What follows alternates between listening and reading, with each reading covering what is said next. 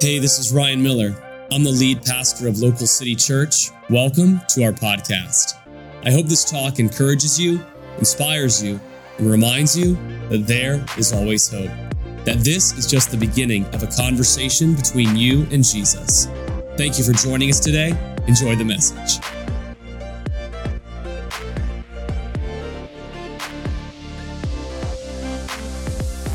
So something that changed my life. Actually, could you bring back up that verse from Revelations? Because there was something that it was was Revelations twelve eleven. Yep. I know I'm kind of making the team go back. I'm sorry, guys.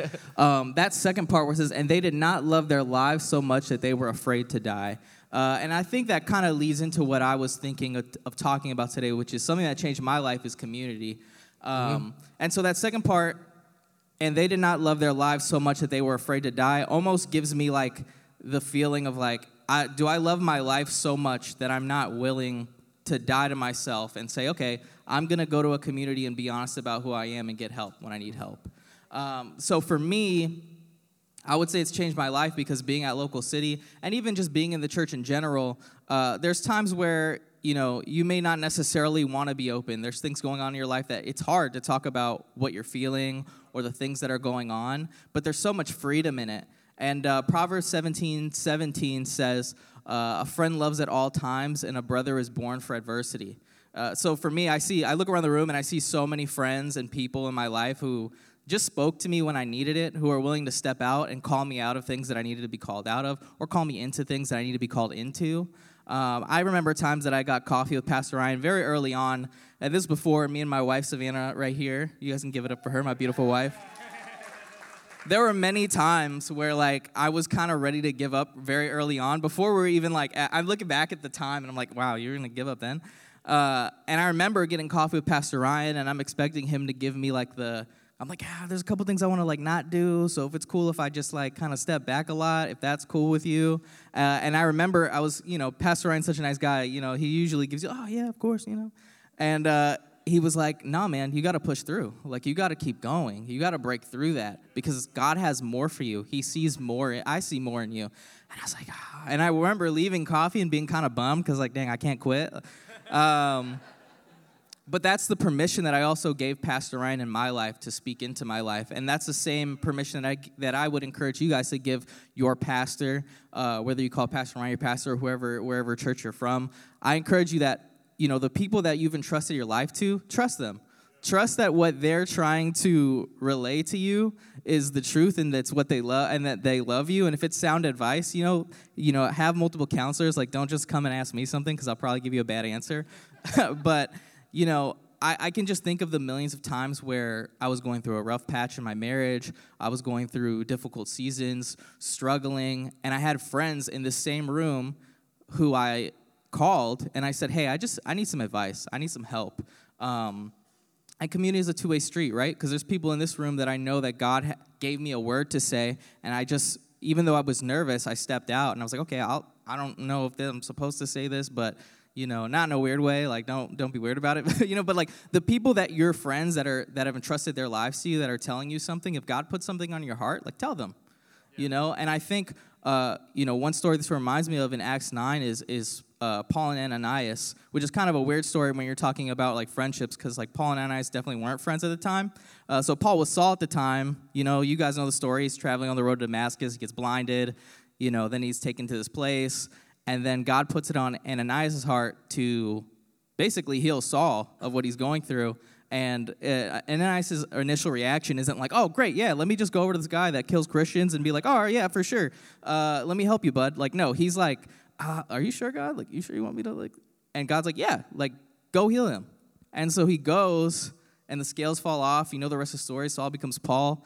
Uh, but that doesn't happen if Paul doesn't get into community with Ananias and puts himself in a position where, which I mean, he had to because he was blind. And how many times in life have we been blinded where we're like, I need somebody to step in? Like, I need somebody to come help me out. I don't even know. And it's like, what, I, what I've tried to learn is that there's a part of community where there's going to be times where you're blind, where I felt blinded. And I was like, all right, all right, God, like, I just, somebody's just got to come. And God will always send someone, right?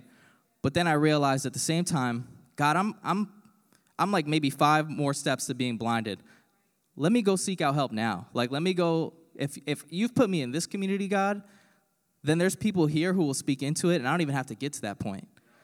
So for me, I would just say something that changed my life is just being in community, being, a, being a two way street, telling somebody something and being told something, and, and basically being in that community spirit where it's whether it's fellowship, um, just going to the deepest, darkest parts of you and being honest with somebody. And my wife knows I'm a chronic oversharer. She'll nod at that. but I, I, will like tell you everything. If you ask me my PIN code for my debit card, I'll probably give it to you. Um, but you know, that's just I feel like that's where God's put it in my heart. And going back to that verse in Revelations, they did not. I don't. I don't love my life enough to be like, you know what? I'm not gonna tell anybody anything. I'm. I, am gonna keep this to myself.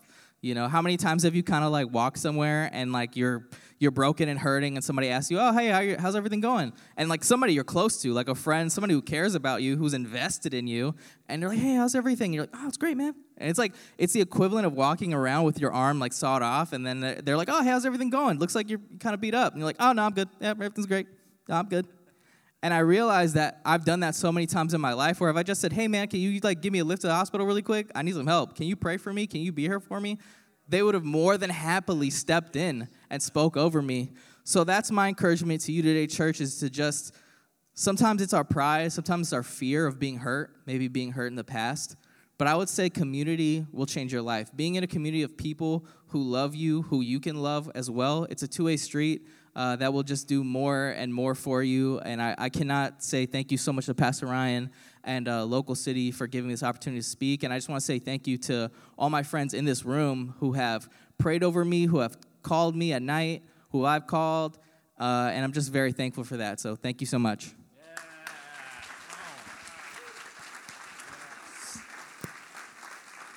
Awesome, awesome. Great job, Ben. Come on, one more time. Give it up for Ben, everybody. So good. And it leads me to one of the things that we say here a lot. It's that in life, I don't need faithful friends, I need faith filled friends.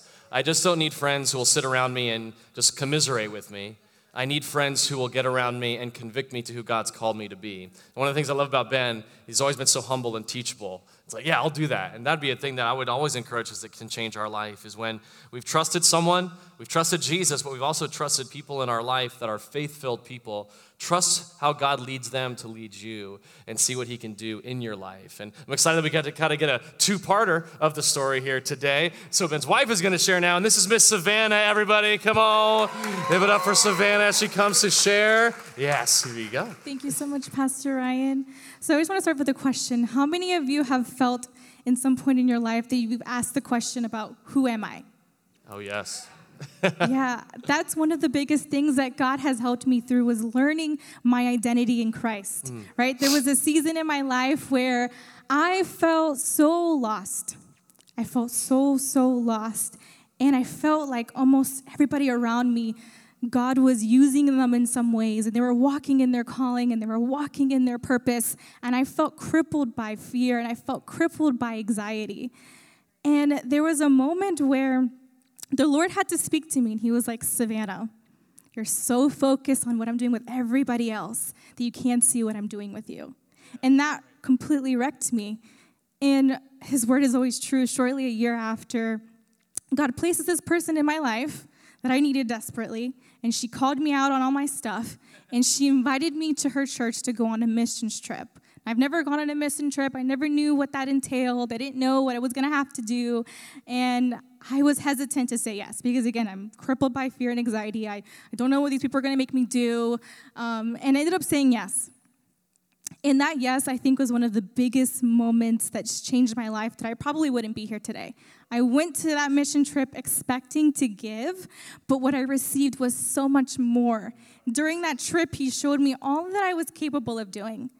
I prayed over people. I was translating. My Spanish is okay. And they had me translating and doing all of these things that I finally learned okay, this makes sense. I'm able to do these things because through him I'm able to do all things. Now, this was a big changing moment for me, but if I'm honest with you, this is a daily thing. There are moments where I've stepped up on this altar sung a song and I've walked to the back and wept because I felt that I wasn't worthy enough or that my worship wasn't good enough to lead you guys. And I had to continually walk with the Lord during that season. Why is identity so important? I would say identity is so important because if you don't know who you are in Him, the world is going to tell you who you are. The enemy wants you to believe a counterfeit version of yourself. So, how do you find your identity? I say these are the three things that really helped me in finding my identity. Number one was studying the Bible. You know why the Bible is so important? Because it teaches you who He is. Number two, it's believing in who God says you are. Number three, I would say it was same thing, community and the church. Why is community and church so important? If I've never received that invitation from someone to walk into community, to walk into a church, I don't think I would be here today. And each and every single one of us have a purpose within us that is going to launch us to what God has us for. In Matthew 4, that chapter is talking about Jesus in the wilderness. And when I read that chapter, I always read it as okay, this is when Jesus is being tempted. Okay. But one of the big moments that the enemy, Satan, says in the beginning of that verse or that chapter, he goes, If you are the Son of God. Even Satan he tried to take the identity of God or try to question Jesus' identity in that moment. And if if Satan can do that to Jesus, he can certainly do it to us. And so we can learn by reading that passage that how it is to defeat the enemy and how it is to fight those lies. All the lies that he tries to tell us that we're not good enough, that we're not smart enough. Walking in your identity is so important because it allows you to have the awareness, to have the confidence, to have the self esteem to do all of the things that He's called you to do. Why is it so important? There are people that only you can touch. There are only things that you can do. There's a purpose that's inside of each and every single one of us. That's why your identity is so important.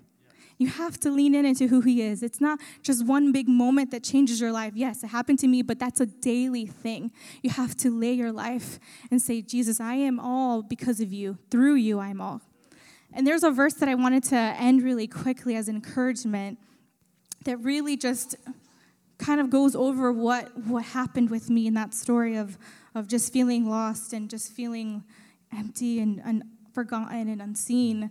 Romans 12, 4 through 5, and it says, Just as each of us have one body with many members, and these members do not have the same function, so in Christ we are many who form one body. Each member belongs to all the others as part of the body. You are set apart and you have a unique purpose within the body of believers. Mm. I want to read that last part again as part of the body, you are set apart. You have a unique purpose within the body of believers.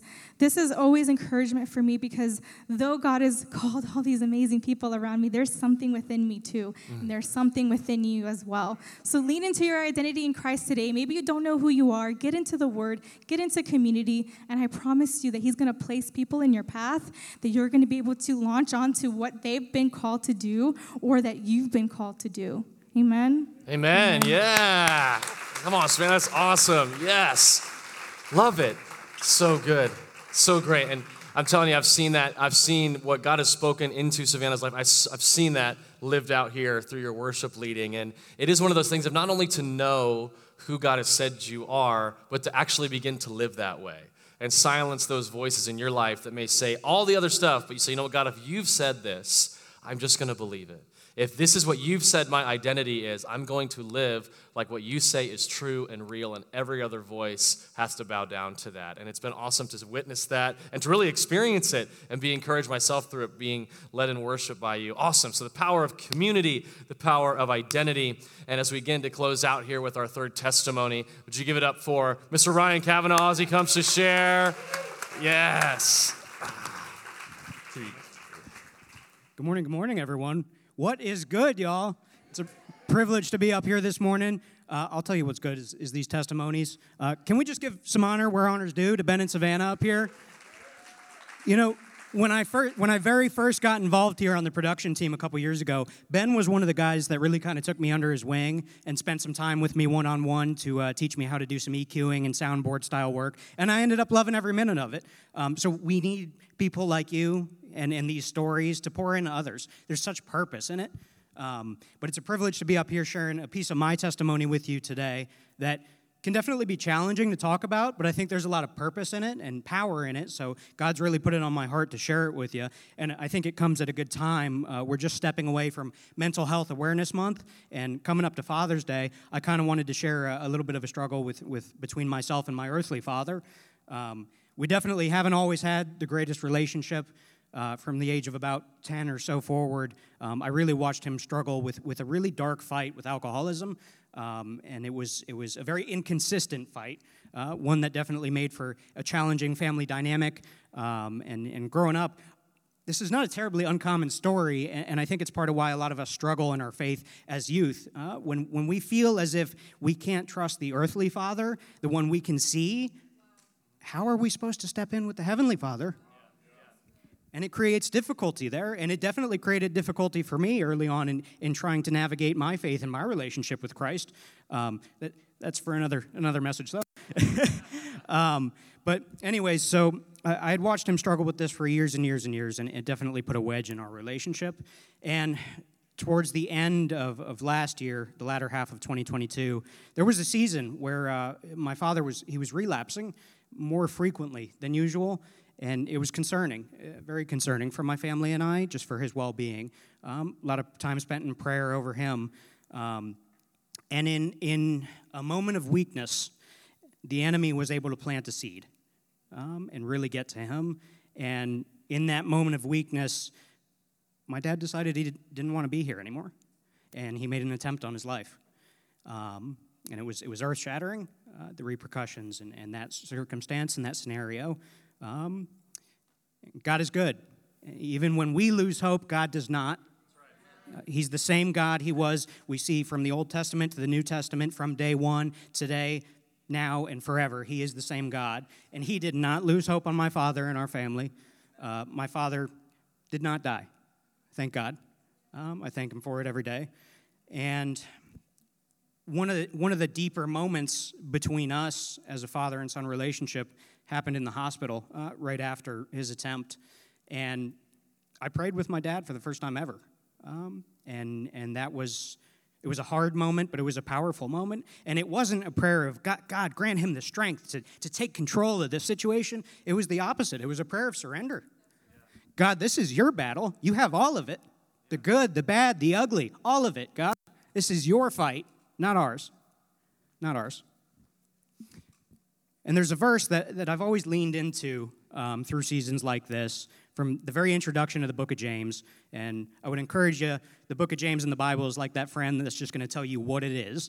And, and in the very beginning, uh, chapter 1, verse 2 is uh, Dear brothers and sisters, when troubles of any kind come your way, consider it an opportunity for great joy. For you know that when your faith is tested, your endurance has a chance to grow. So let it grow. Let it grow, local city church. And that's something that's been really heavy on my heart. And, and a quote I heard a while back that I've really kept near and dear to my heart and tried to share, share with others through their hardship is, and this ain't in your notes, but I need you to write it down for me because this is some smooth jazz I'm about to hit you with.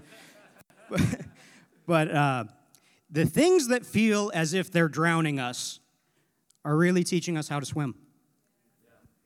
The things that feel as if they're drowning us are teaching us how to swim. In the book of Isaiah, chapter 43, we, we actually see him say that. In through the rivers, you will not drown. Through the fire, you will not be consumed by flame. And that's just God's faithfulness. And through that difficult season of, of navigating this with my father, I, I, really, like Ben in difficult seasons, I really leaned into community. I had been attending a circle here called Recovery Through Faith that was a big impact on my life. And, and through this challenge, I didn't know what to do.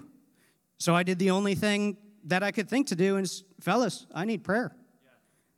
This ain't in my hands. And I need, I need the prayer of my, again, not faithful, but faith filled friends. I need that power right now, guys. And, and they, they really covered me in prayer. They were checking in on me, even when I wanted to be isolated and alone. They were checking in on me, and, and they have helped me um,